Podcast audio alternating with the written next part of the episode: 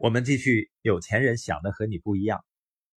穷人呢，他一直想着要变得有钱，而有钱人呢，他是全力以赴努力让自己有钱。如果你问大多数人，你究竟想要的是什么？他可能会告诉你：我想要健康，我想要有钱。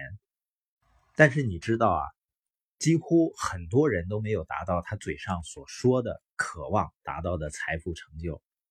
原因是什么呢？就是很多人并不想付出应有的代价去创造财富，因为想要呢，它有三种层次。第一种层次是，我想要变得富有。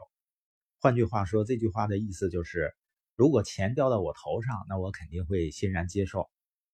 只是想要并不会起作用，只是想呢，并不能导向拥有。光是想要却没有得到，他就会更想。然后呢，就会习惯性的想要。他们也许也做一些尝试，但是呢，只是试一试而已。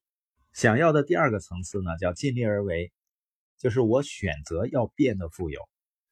这是说你决定要变成有钱人，选择呢，它具有很强的能量。你开始愿意付出一些代价，但是呢，还要给自己留一些余地。有的书友呢，很诚恳的咨询我。说我想实现财务自由，而且呢是非常渴望，是一定要实现财务自由。汪老师，你能不能给我个建议？我建议他参加一下研讨会，来建立财富思维，建立正确的自我形象，建立未来的愿景。他跟我说啊，我那天得上班啊。实际上，你发现他说他渴望的是财务自由，我认为呢，他真正渴望的是那份工资。因为他对他的工资是有承诺的，他对成长不愿意付出任何代价，却期待着获得财务自由。想要的第三个层次是我致力于变得富有，也就是全力以赴。致力的意思是毫无保留的奉献自己，完全的付出，献上你的一切，以达到富有的状态。他的意思是愿意做任何该做的事儿。付出所有该付出的时间，这种决心就像战场上的勇士一样，没有借口，没有如果，没有但是，也没有或许。但我认识的很多朋友呢，他听了播音以后，意识到呢自己之前的几十年时间没能够改变思维，所以呢觉得光阴呢荒废了。他更希望呢能够让孩子。好好的去学习财富思维，未来呢能够有更好的生活。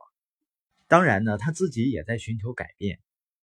但是人们并没有意识到，人们在生活和工作的几十年中，已经太习惯、太擅长找借口了。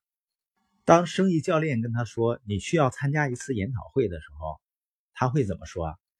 他说：“我的孩子需要我的辅导才能好好学习。”一个自己都不好好学习的人，难道真正能够影响出一个好好学习的孩子吗？你的孩子真正是听你怎么说吗？他会看你怎么做。所以，让孩子努力上进、好好学习的最好的方式，是我们自己成为一个努力上进、好好学习、好好成长的人。